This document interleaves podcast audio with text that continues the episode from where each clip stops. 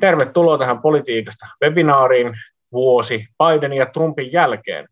Yritetään tässä tehdä katsaus Yhdysvaltojen politiikkaa ja pureudutaan Yhdysvaltain presidentti Joe Bidenin ensimmäiseen täyteen vuoteen vallassa käyttäen.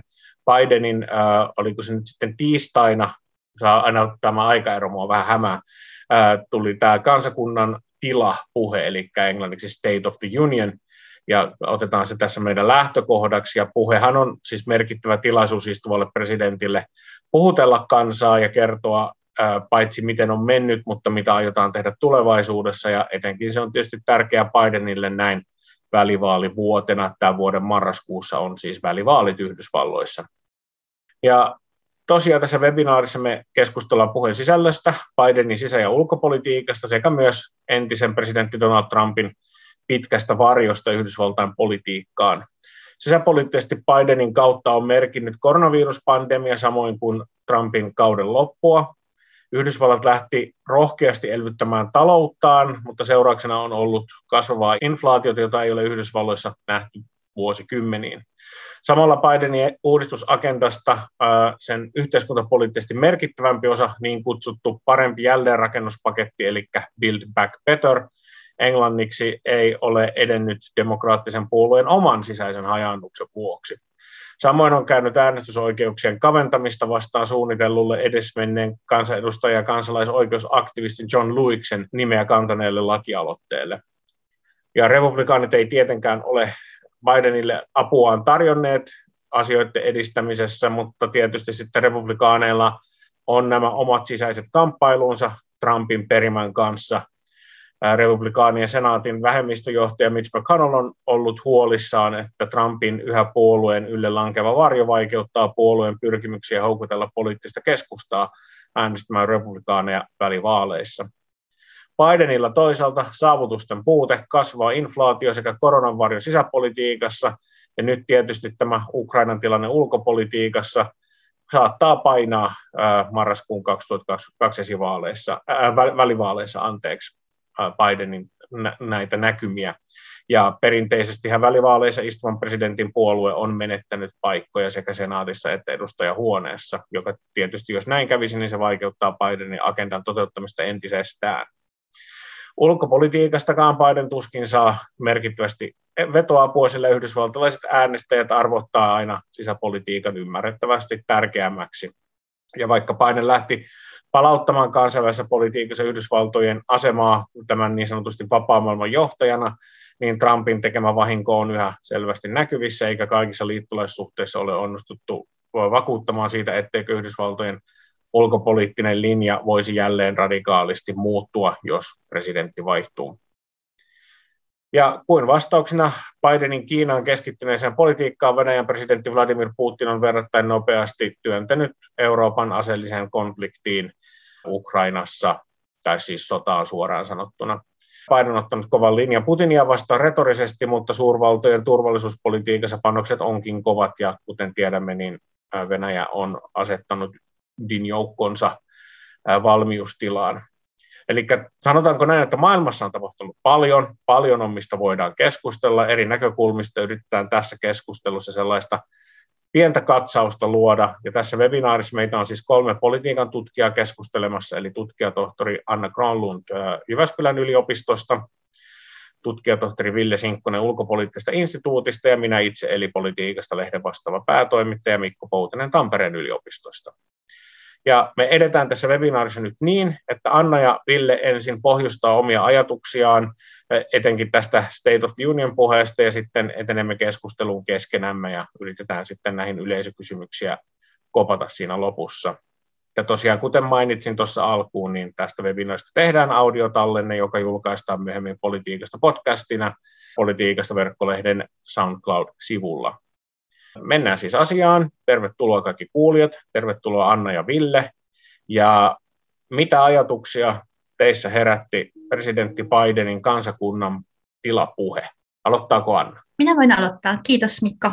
Tässä tulikin paljon asioita jo tähän heti alkuun, mutta Joo, itse kuuntelin sen presidentti Bidenin puheen tämän seuraavana aamuna, ja tämä oli tosiaan presidentin ensimmäinen tällä varsinainen kansakunnan tilapuhe, eli sitä ensimmäisen vuoden puhetta ei kutsuta kansakunnan tilapuheeksi, vaan puheeksi kongressille, varmaankin siksi, koska presidentti on juuri aloittanut, niin hänelle ei ole vielä hirveästi mitään agendaa, mitä hän edistää. Mutta tosiaan tämä tuli siis tämä puhe nyt, ehkä sai vähemmän huomiota kuin aikaisemmin, osin täällä ainakin muualla mediassa, koska tosiaan tämä ajankohtainen maailmanpoliittinen tilanne vaikuttaa.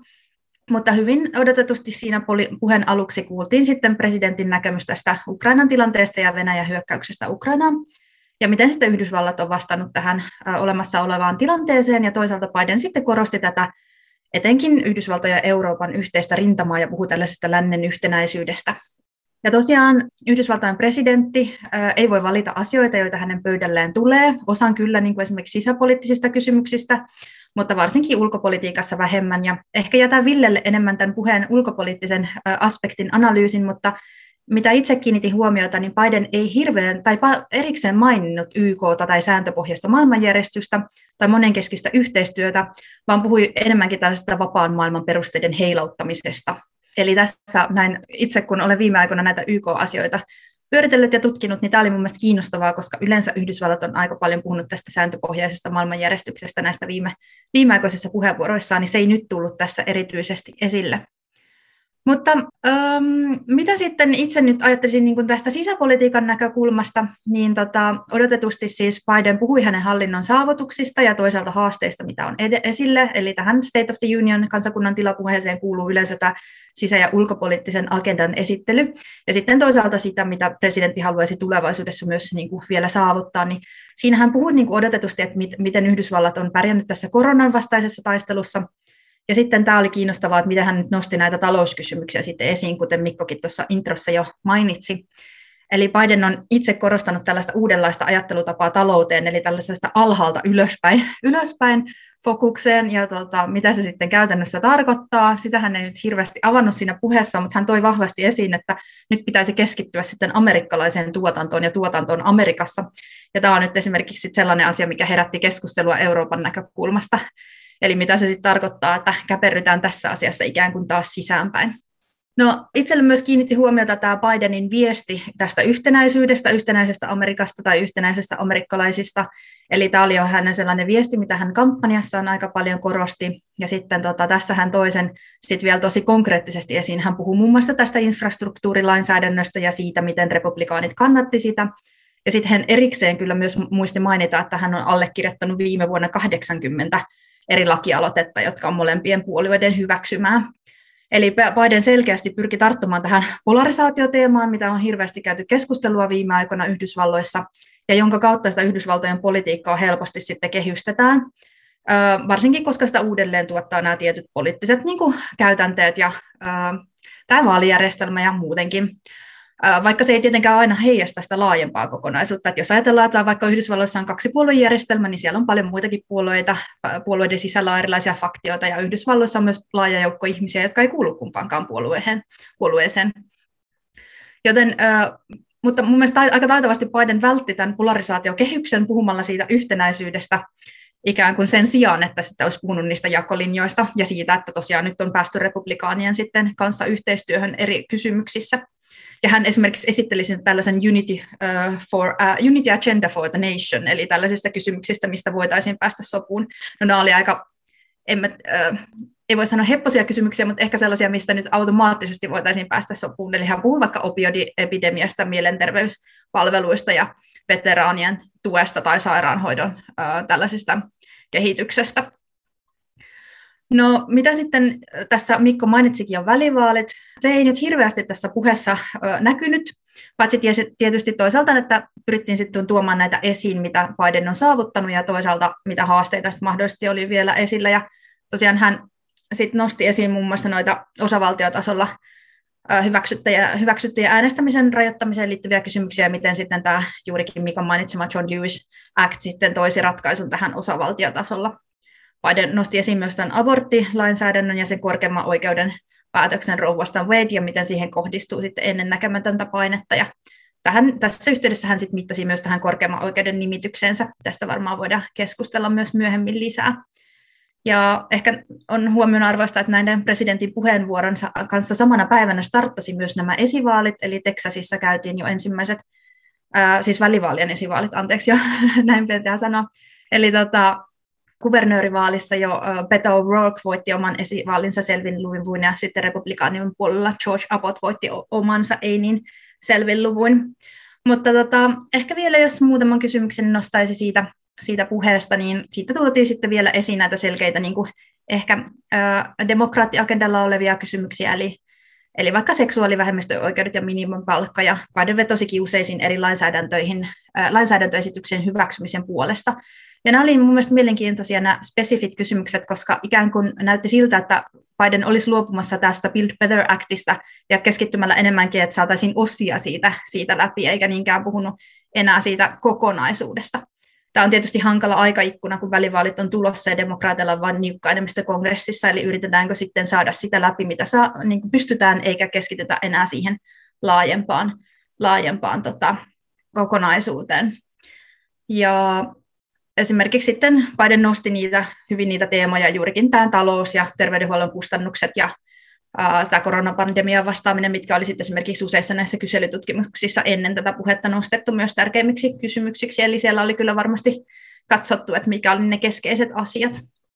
No ehkä sitten jos palataan lyhyesti ennen kuin annan puheenvuoron Villelle niin siihen Ukrainan tilanteeseen, niin niin siinä, että miten se mahdollisesti näkyy presidentin suosiossa tai sisäpoliittisissa kysymyksissä tulevaisuudessa, niin Biden viittasi tässä puheessaankin jo siihen sanktioiden mahdollisiin vaikutuksiin myös Yhdysvalloissa ja totesi sitten siinä, että, että maa on jo ryhtynyt toimiin yhdysvaltalaisten yritysten ja kuluttajien suojaamiseksi. Ja nyt on näkynyt sitten jo yhtenäisyyttä republikaanienkin leirissä tämän asian kysymyksen suhteen, eli Mitch McConnellin mukaan republikaanisenaattorit kyllä tukevat tätä Bidenin Ukraina, Ukraina-politiikkaa, mutta tosin sitten tämä aivan kuvernööri, joka antoi, Kim Reynolds, joka antoi tämän vastauksen tähän Bidenin puheeseen republikaanien puolesta, niin sitten totesi, että tämä presidentin ulkopoliittinen linja on too little, too late. Mutta että tästä varmaan voidaan käydä myös keskustelua, että miten nämä erilaiset näkemykset Venäjästä sitten vaikuttaa. Mutta kiitos. Ehkä Ville jatkaa tästä. Kiitos Anna ja, ja kiitos Mikko kutsusta tähän tilaisuuteen. On mielenkiintoista ottaa tässä vaiheessa, vaiheessa koppia Bidenin agendasta agendasta tuota, reilu vuosi valkoisessa talossa ja, ja paljon on tapahtunut. Toivottavasti tämä kuuluu, mulla pätki nimittäin äsken tuossa vähän tuo lähetys. Hyvä. Tuota, mä itse asiassa zoomaan vähän ulospäin siitä, siitä State of the Unionista, koska, koska Anna kävi tuossa kyllä todella ansiokkaasti läpi sen, läpi sen puheen sisällön, ja mä vähän ehkä pohdin, pohdin enemmän niin kuin Bidenin ulkopolitiikkaa, ja mä palaan tuossa puheenvuoron lopussa sitten sit vielä siihen niin kuin Ukraina-osioon, joka oli sit aika prominentissa roolissa siinä State of the Union puheessa. Ja mä ajattelin ottaa vähän semmoisen näkökulman tässä, että mä katsoisin, että miltä se Bidenin ulkopolitiikka näyttää Euroopasta käsin.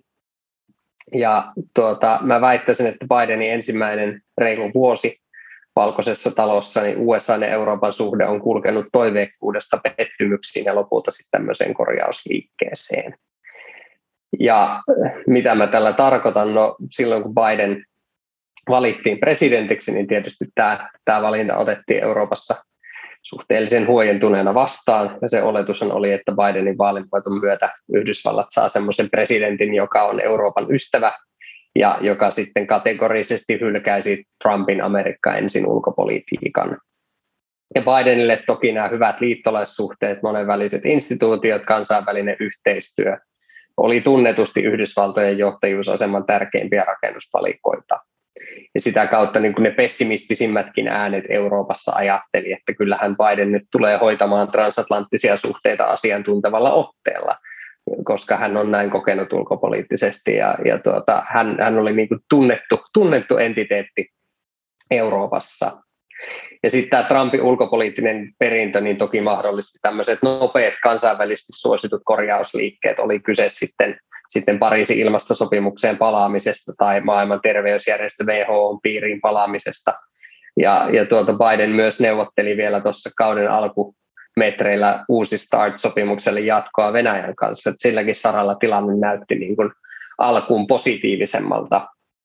Biden piti kesäkuussa tämmöisen hyvän mielen kiertueen Eurooppaan, ja siellä hän loi myös tätä kuvaa monenväliseen yhteistyöhön sitoutuneesta hallinnosta, ja, ja toisin kuin edeltäjänsä, niin tämä hallinto halusi, halusi edistää globaalien ongelmien ratkaisemista yhteistyössä G7-maiden kanssa – sitoutunut NATOon, sitoutunut Euroopan puolustukseen ja sitten Biden toi Euroopan unionille esille, että, että unioni on hänelle tärkeä kumppani, ei, ei tuota kilpailija tai jopa vihollinen, niin kuin, niin kuin, niin kuin Trump tapasi, tapasi sanoa. Ja sitten löytyy esimerkiksi sopua tästä kaksi vuosikymmentä jatkuneesta Airbus-Boeing tullikiistasta ja, ja sitten lopulta jopa noista teräs- ja alumiinitulleista, joita Trump räpsi Euroopalle. Toki tämä jälkimmäinen vasta, vasta lokakuussa.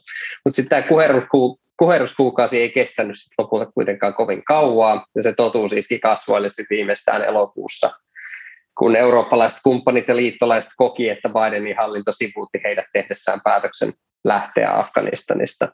Ja tässä vaiheessa luottamus Yhdysvaltoihin oli koetuksella ja, ja tuota, Biden ja sitten tämä hänen ulkopoliittinen tiiminsä, joka tunnettiin hyvin transatlanttisesti orientoituneena, niin ei sitten näyttänytkään enää niin osaavilta Euroopassa. Ja tämä vaikutelma vahvistui sitten entisestään, kun Yhdysvallat, Britannia ja Australia sopi syyskuussa sotilaallista yhteistyötä syventävän AUKUS-sopimuksen, joka sitten sisälti tämmöisen lupauksen ydinsukellusveneteknologian jakamisesta Australian kanssa. Ja tässä samalla romuttu Ranska ja Australia 56 miljardin euron, euron sopimus dieselsukellusveneistä. Ja Pariisissa luonnollisesti oltiin autuaan tietämättömiä tästä, tästä prosessista. Taisivat kuulla siitä vasta silloin julkistuspäivänä, ainakin julkisuudessa olleiden tietojen mukaan. Ja totta kai sitten Biden joutui myöntämään, myöntämään myöhemmin Macronille, että, että asia oli hoidettu Yhdysvaltojen puolelta kömpelösti ja, ja tässä vaiheessa niin kun kuultiin aika, aika paljon sora-ääniä Euroopassa siitä, että tämän Bidenin ulkopolitiikkaa jatkoa tämmöiselle trumpilaiselle Amerikka ensin politiikalle, jossa Yhdysvallat vähän välittää, välittää liittolaisten näkemyksistä ja, ja tekee, tekee niin kuin itse tykkää, vaikka kermakakulla on vähän kauniimpi koristelu. Ja tuota, nyt sitten tietysti tämä Ukrainan, Ukrainan kiristyvä tilanne ja, ja lopulta sota on avannut Bidenin hallinnolle sen mahdollisuuden tämmöiseen transatlanttiseen korjausliikkeeseen, joka sitten näkyy tietysti tuossa State of the Union puheessa, joka oli mielenkiintoinen siitä, että siinä oli niin kuin selvästi, selvästi kaksi State of the Union puhetta, se, se tuota Ukrainan keskittynyt alku ja, ja sitten sit tämä loppu, jonka, jonka, joka liittyi sitten muihin kysymyksiin, jonka, jonka Anna tuossa jo ansiokkaasti omassa puheenvuorossaan summas. Ja, ja mitä tästä Ukrainasta nyt voisi niin kuin ajatella? No puheessahan Biden toi, toi vahvasti, vahvasti esille, esille läntisen maailman solidaarisuutta ja solidaarisuutta Ukrainan kanssa. Ja, ja tuota, siinä oli, siinä oli niin tämmöinen, tämmöinen selvä, selvä yhteen kokoava viesti. Ja näinhän tämä on mennytkin, eli Yhdysvallat on pyrkinyt koko kriisin ajan korostetun saamattomaan yhteydenpitoon eurooppalaisten kumppanien kanssa. Ja tähän mennessä se on mun nähdäkseni siinä myös onnistunut. Ja tässä lienee osoitus siitä, että siellä hallinnossa on myös opittu siitä Afganistan vetäytymisen loppukaauksesta. Ja, ja myös siitä, miten huonosti hallinto silloin kommunikoi siitä päätöksenteostaan sen, sen tuota Afganistan kaauksen, kaauksen aikana ja, ja tuota, miten sitten niin ne tiedustelutiedot, jotka sitten lopulta osoittautui Afganistan keississä erittäin huonoiksi, joihin hallinto nyt sitten oletettavasti perusti omat päätöksensä tai sitten tulkitsi niitä väärin tai sitten jätti tulkitsematta. Tämä on sellainen kysymys, mihin historioitsijat pääsee vastaamaan, niin tämmöistä niin kuin, tämä, tämä tiedustelutietojen esiin tuominen tässä case Ukrainassa koko ajan julkisuuteen jopa korostetusti hallinnon toimesta niin on sitten niin kuin aika iso kontrasti tälle, tälle tuota Afganistan keissille. Jos ajatellaan niin niin kuin sitä, sitä laajempaa kokonaisuutta, niin näiden Venäjän maksimalististen vaatimusten edessä missään vaiheessa kukaan tässä nyt läntisessä rintamassa ei ole lipsunut siitä perusperiaatteesta, että Naton ovet halutaan pitää jatkossakin auki halukkaille. Ja USA ei missään vaiheessa ole ollut valmis neuvottelemaan Kremlin kanssa, ei eurooppalaisten tai ukrainalaisten päiden yli. Ja sitten tietysti viimeisen viikon aikana tämä tilanne on elänyt nopeasti. Yhdysvallat ja Eurooppa, jopa Saksa, Suomi ja Ruotsi lähettää Ukrainalle aseistusta, NATO pönkittää Itä-Euroopan puolustusta, sitten Nord Stream 2, joka on ollut tämmöinen transatlanttinen kiistakapula vuosia jäissä, se on ehkä lopullisesti jäissä. Ja nämä massiiviset pakotteet, joihin Biden tietysti tuossa, tuossa tuota, kansakunnan tilapuheessakin viittasi, niin ne osuu, osuu paitsi Putinin lähipiiriin myös Venäjän finanssi- ja pankkisektoriin ja jopa Venäjän keskuspankkiin. Ja tätä kautta sitten maan kykyyn päästä käsiksi osaan valuuttareserveistään.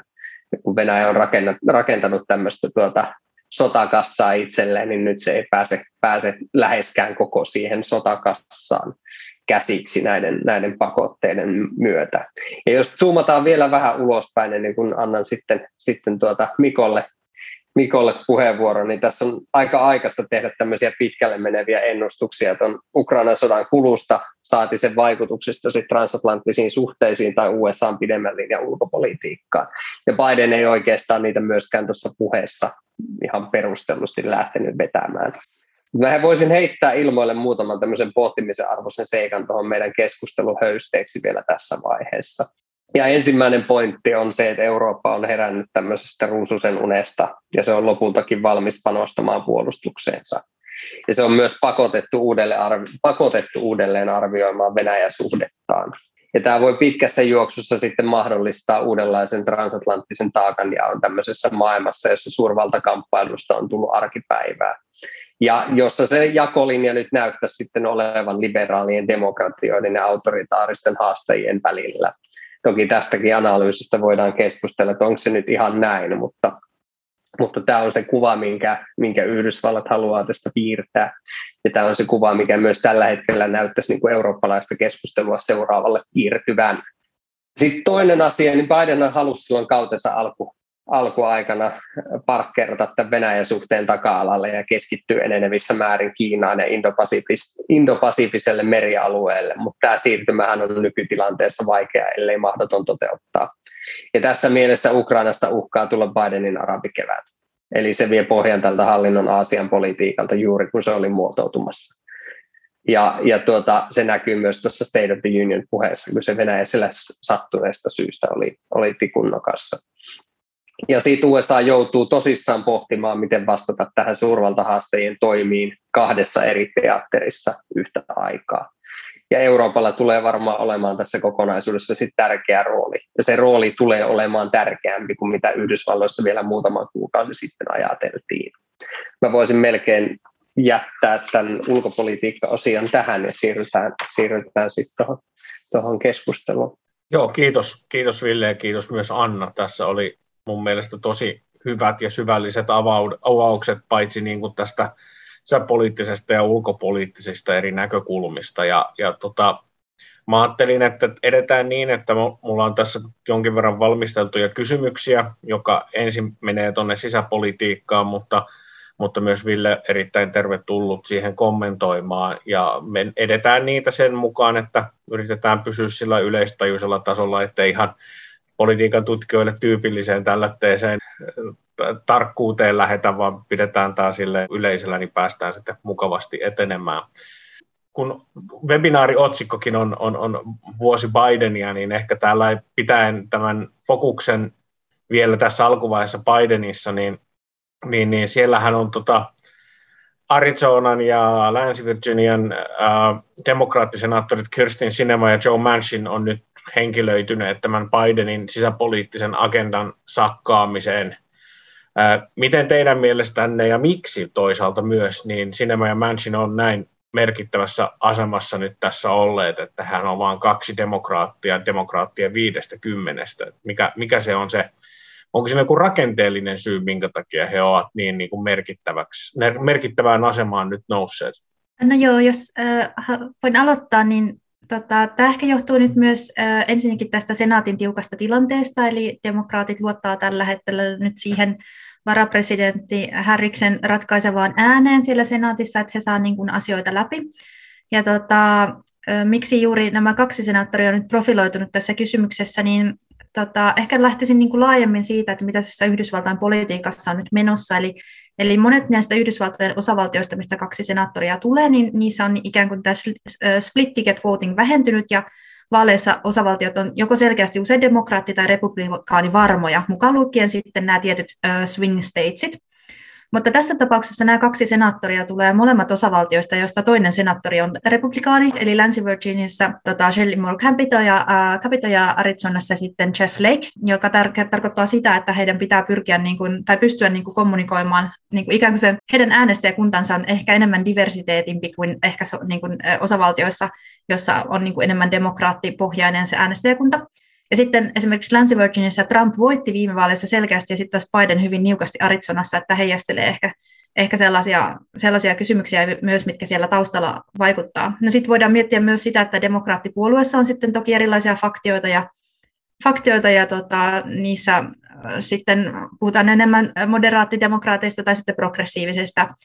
Ja ehkä nämä sekä Manchin ja Sinema on siellä sitten enemmän siellä toisella laidalla, ja heidän rooli onkin nyt ollut sitten merkittävä, merkittävä näissä Joe Bidenin enemmän progressiivisten aloitteiden läpiviennissä. Ja sitten voidaan, jos vielä lyhyesti, niin sitten siinä tullaan kysymykseen myös tästä filibuster-keskustelusta, eli tästä jarrutuskeskustelusta, eli Yhdysvalloissa usein lainsäädäntö vaatii 60 senaattorin hyväksynnän, ja jos tätä ei saada, niin silloin voidaan yrittää hyväksyä näitä lakeja tällaisella reconciliation-menettelyllä, eli jos se koskee vain rahanjakoa ikään kuin se lainsäädäntö, jolloin sitten se riittää tämä 51 senaattorin enemmistö. Ja tota, tässäkin on sitten ollut ongelmana se, että kaikki demokraatit pitää saada näiden aloitteiden taakse, että ne menisivät läpi. Ja tässä nyt sitten on ollut eriäviä näkemyksiä siitä, että mikä on se demokraattien agenda, mitä pitäisi saada läpi. Ja esimerkiksi Manchin on usein vastustanut tällaisia aloitteita, jotka sitten olisi niin kuin hyvin progressiivisia tai niin kuin hyvin isoja, eli esimerkiksi tämä Build Better Act, joka tässä jo mainittiin. Nyt näin kyllä te Hillsillä tai Hills-sivustolla juuri ennen kuin tämä webinaari alkoi, niin oli uutinen, että Manchin olisi nyt kääntämässä kelkkansa ja tukemassa jotain tosi niin kuin luuranko-versiota versiota tästä lainsäädäntöstä juurikin tällä 51 yhden äänen äänestysmenettelyllä. Että tässä on nyt on tällaisia heilahduksia tullut jo sitten vastaan. Mutta tosiaan tämä on välivaalivuosi ja tässä on paine nyt saada jotain ulos, että, että tota, tässä on niin kuin monia eri seikkoja, mitkä vaikuttaa, miksi juuri nämä kaksi ja toisaalta niin kuin yksikin senaattori sitten on merkittävässä roolissa, kun tilanne on näin tiukka. Onko Ville sulla tähän lisättävää? Joo, mä katsoin tuossa noita, noita lukuja esimerkiksi West Virginian osalta, josta Manchin tulee, niin taisi 68 prosenttia äänesti Trumpia – että se varmaan kertoo niin kuin siitä, että, että mistä, mistä hän tähän soppaan tulee ja millaisesta osavaltiosta hän tähän soppaan tulee ja miksi hän niin kuin ajattelee, että hänen oma poli- tämä on hänen omalle poliittiselle tulevaisuudelleen niin järkevää, järkevää toimintaa siitä huolimatta, että se kampittaa oman puolueen ohjelmaa. Mä en tiedä, miten, miten sä Anna, Anna tuota, näit ton Bidenin State of the Unionissa, se hän ei puhu enää Build Back Betterista, koska Manchin hän Manchin hän tuota, tunnetusti sanoi, että se on kuollut, vaan, vaan hän käytti tämmöistä termiä Building a Better America. Ja tarkoittaako tämä nyt sit sitä, että hän lähtee pätkimään tätä, tätä massiivista PBB-pakettia ja, ja sitten tuota, niin Manchin ja, ja tuota, Sinema voisi sitten niin suostua viemään läpi jotain tämmöisiä yksittäisiä niin kuin osasia siitä, siitä niin kuin massiivisesta massiivisesta lakialoitteesta. Joo, ihan tota, saman huomion tein, että siinähän oli tosi spesifisti, niin kuin Biden toi esiin niitä niin kuin kohtia, jotka on ollut mukana siinä Build Better, kauhea sanahirviö tässä, mutta tässä alkuperäisessä esityksessä, ja tota, nyt näyttää siltä, että tosiaan myös Manchin olisi hy, niin kuin valmis hyväksymään osia tästä, mutta ei, ei sitä koko pakettia. Ja hän kutsui myös, että, sitä ei, niin kuin, että se, on, se on kuollut ja kuopattu tämä ensimmäinen versio, että jotain, että, että uutta voitaisiin neuvotella. Ja tota, Tämä on tietysti sitten kysymys, kysymys siihen, että toki niin kuin toisaalta demokraattien leirissä sitten ollaan myös turhautuneita, koska asiat ei etene niin kuin sillä volyymilla, mitä he olisivat halunneet halunneet, tota, mutta huomasin myös, että Bidenilla oli siinä muitakin tällaisia kiinnostavia pointteja siinä puheessaan, että hän puhuisi esimerkiksi tällaisesta tällaisia niin kuin republikaanien tai talking pointteja oli muun muassa tämä defund the police-keskustelu, jossa oli, että ei, ei ole missään tarkoituksena, tarkoituksena niin kuin vähentää poliisirahoitusta, vaan nimenomaan lisätä, ja tämä oli niin kuin selkeästi sellainen pointti, mikä sai myös republikaaneilta kannatusta. Eli, eli tässä varmaan nyt haetaan myös sitä puolueen linjaa ja yritetään luovia niiden kaikkien eri niin kuin, aloitteiden tai tavoitteiden välissä, mitä sitten niin mitä sitten yritetään saada läpi. Että toki tällaiset omnibus-lainsäädännöt, mikä tarkoittaa sitä, että yritetään saada mahdollisimman paljon asioita yhteen ja sitten niin hyväksyä se paketti, niin on tapa siis varmistaa niiden hyväksyntä, koska sitten siellä on yleensä kaikille jotakin, jota he haluaa. Mutta tämä on nyt siis ollut ongelma, että tämä on nyt sitten paisunut jo niin isoksi, että se vie sitten niin pohjaa niiltä, että, jotka ei ole sitten valmiita hyväksymään ihan näin pitkälle meneviä uudistuksia. Eli tässä on niin kuin ehkä menty, viety se omnibus-ajattelu liian pitkälle jo sitten, että se niin kuin voitaisiin myöskään kaikkien demokraattien parissa hyväksyä, mutta, mutta tämä on kyllä kiinnostavaa, eli pyritäänkö nyt siihen, että viedään niin kuin osia siitä läpi niin kuin yksittäisinä lainsäädäntöaloitteina, niin tämä on varmaan se linja, mitä nyt tässä haetaan, varsinkaan koska Bidenkaan ei suoraan niin kuin puhunut tästä, tästä enää. On tietysti myös niin, että kun on tällainen kovin näkyvää, että ikään kuin tuntuu siltä, että kaikki hakee tuota, tämän tietyn senaattorin niin kuin hyväksyntää, niin sehän on tietysti myös näkyvyyttä tässä huomiotaloudessa tuo varmasti heille sille, että, että jos ajatellaan niin kuin heidän omia mahdollisia sitten tulevia vaaleja, niin voivat sanoa, että ovat tässä olleet, mutta toki siinä on myös ainakin demokraattien parissa käsittääkseni tullut aika kovaa backlashia, että siinä ei välttämättä ole ainakaan demokraattiäänestäjät kovin, kovin mielissään, että se sitten on nähtäväksi varmasti jää, että, että onko tällainen asemoituminen tällaiseen ikään kuin keskustaan, poliittisen keskustaan sitten ollut tuota, heille, heille kannattava, kannattava poliittisen uran kannalta. Mutta sen lisäksi hyvin nopeasti sivutaan taloutta. Me ei olla talouden tutkijoita tai ekonomisteja tässä, mutta sitä ei oikein voida välttyä, kun me ollaan nyt tosiaan puhuttu näistä, näistä lakipaketeista. Ja siis Bidenhan tosiaan kampanjoi presidentin vaaleissa todella rohkealla uudistusagendalla, jonka hintalappu oli melkoinen, eli tämä, esimerkiksi tämä yhdysvaltalaisen infrastruktuuriuudistus suunnitelma, johon lukeutui vesi, sähkö, tie, tunneli, siltaverkoston korjausta, raideliikenteen kohennuksia, internet, yhteyksien parantamista ja muuta vastaavaa. Ja ajateltiin, että tässä tietysti olisi myös sitten merkitystä paljon työllistymiselle, eli olisi tämmöinen hivenen historian havinaa tällainen New Deal-tyylinen niin kuin valtion kustantama iso työpaketti, ja sehän meni, tämä infrastruktuuripaketti meni jo läpi viime vuonna myös rajallisella tuella republikaaneilta, ja sen paketin hintalappu oli 1,2 biljoonaa dollaria, eli miljoona miljoonaa, taikka tuhat miljardia. Ja tähän mittakaavaksi laitettakoon se, että Suomen valtion menot viime vuodelta oli 67,8 miljardia. Eli, eli puhutaan niin kuin, sanotaanko sillä että no, ainakin useista kymmenistä Suomen valtion kokonaisbudjeteista, mitkä niin kuin heitetty tässä peliin. Ja sehän on ollut myös verrattuna ää, tota EUn koronaelvytyspakettiin niin myös ihan eri mittasuhteita, että mutta tällä niin kuin ehkä yleistajuiselle kuulijalle tulee kysymys, että eihän tällaisia summia niin kuin voi käsittää, että mistä tällaiset määrät, määrät rahaa oikein syntyy, ja oliko tässä edes kaikki vielä niin kuin mainittuna, mitä nyt Yhdysvalloissa on niin, sanottu peli, niin sanotusti peli heitetty. Vastaako vaikka Anna ensimmäisenä?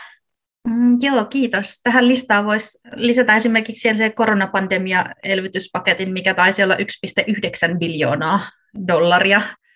dollaria. Eli rahaa on laitettu menemään. Tänään Biden mun mielestä pyysi myös avustuspakettia kongressilta Ukrainan tukemiseksi, joka myös oli, oli iso, iso, iso, iso luku. Eli, eli tota, mutta palatakseen tähän niin kuin Yhdysvaltain talouteen, niin kai nyt voitaisiin ajatella siitä, että Bidenin USAlla menee tällä hetkellä hyvin niin kuin työttömyyslukujen ja talouskasvun näkökulmasta, tai ainakin siis paremmin kuin on mennyt tämän koronan jälkeen, mutta samanaikaisesti siellä on toki tämä kasvava inflaatio, mikä sitten tuo sitten epävarmuutta tähän, että, mutta se, että mistä tämä johtuu, niin en siis ole talouspolitiikan asiantuntija tai mitenkään tähän aiheeseen enemmän perehtynyt, mutta voidaan kai yleisesti todeta, että tutkijat on niin kuin viitanneet muun muassa esimerkiksi tähän dollarin asemaan niin kuin maailmanvaluuttana, ja joka on sitten mahdollistanut tällaisen tietynlaisen alijäämän ja halvemman velan ottamisen ja toisaalta sitten tämän rahan painamisen, jossa Fed, Fedillä on sitten merkittävä rooli, rooli sitten. Mutta esimerkiksi tämän on syytä huomata, että esimerkiksi tämän Bidenin kohdalla tämä, kun hän puhuu tästä infrastruktuurilainsäädännöstä, että se ei vaatisi niin kuin velkataakan kasvattamista, vaan,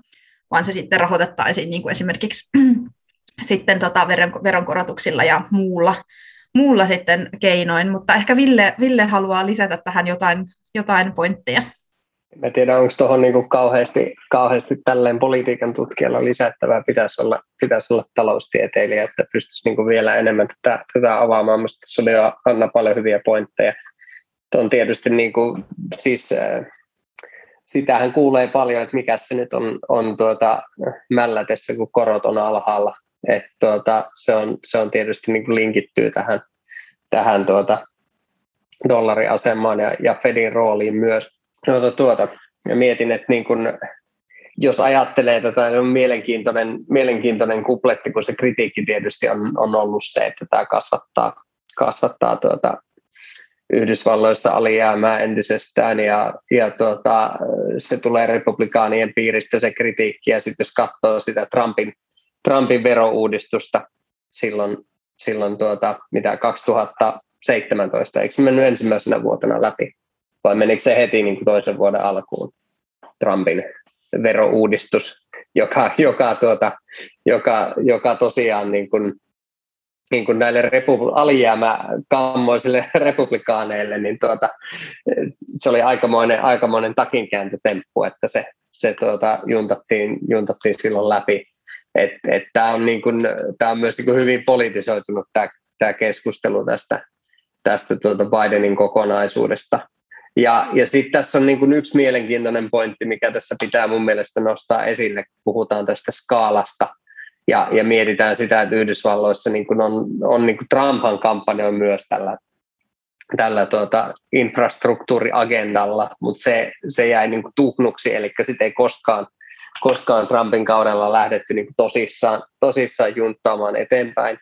Ja, ja tuota, Yhdysvallat näkee tässä myös niin kuin tämän laajemman globaalipoliittisen elementin tässä hommassa, että jos, jos niin kuin, Yhdysvallat haluaa jatkossa kilpailla Kiinan kanssa ja, ja pärjätä tässä globaalissa kilpailussa, niin sille infra, nyt alkaa niin olla viimeisiä hetkiä tehdä sille infrastruktuurille jotain Yhdysvalloissa, koska se on ihan oikeasti, siellä on lentokentät hajoamispisteessä, pisteessä, tiet hajoamispisteessä ja niin edelleen, ja se, se on niin kuin, siinä on kyse myös tämmöisestä niin kuin maan, maan niin kuin sisäisten valtaresurssien rakentamisesta tilanteessa, jossa Yhdysvallat niin suurvaltana kokee itsensä uhatuksi. Et tässä on niin kuin myös tämä laajempi maailmanpoliittinen elementti, mikä tähän linkittyy.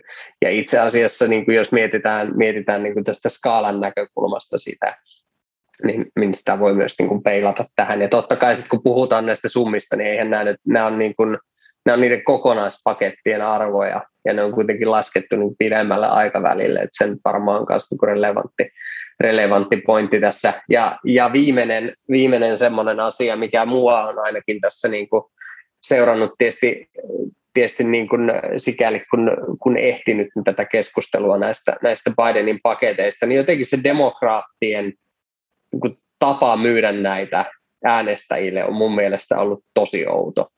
Ja et, et, et tässä on vaan puhuttu siitä, että nyt vaan niin kuin käytetään ihan hirveä määrä rahaa, ja, ja sitten ainakin, niin kun, jos on semmoinen, semmoinen niin kasuaali politiikan seuraaja, joka ei niin kun jaksa oikeasti paneutua sen enempää, niin se, se on niin se hallinnon edustajien puhe on ollut sitä, että nyt käytetään näin ja näin paljon tyffejä, eikä se, että, että mitä me niin kuin ihan oikeasti sit saadaan tällä rahalla, että miten se konkretisoidaan niin kuin äänestäjälle, että mitä sinä nyt tästä saat, et, et kun, kun me käytetään näin paljon rahaa tähän, tähän, tähän ja tuohon, ajelet paremmilla teillä tai, tai tuota, pääset, pääset lähtemään mukavammilta lentokentiltä tai, tai tuota, niin kuin isoäiti saa, saa ilmaisen, ilmaisen hampaiden hoidon ja tämmöiset. Niin kuin, tätä ei ole mun mielestä tuotu tarpeeksi niin sen tavallisen äänestäjän tasolle Bidenin hallinnon, hallinnon puolelta tätä hommaa.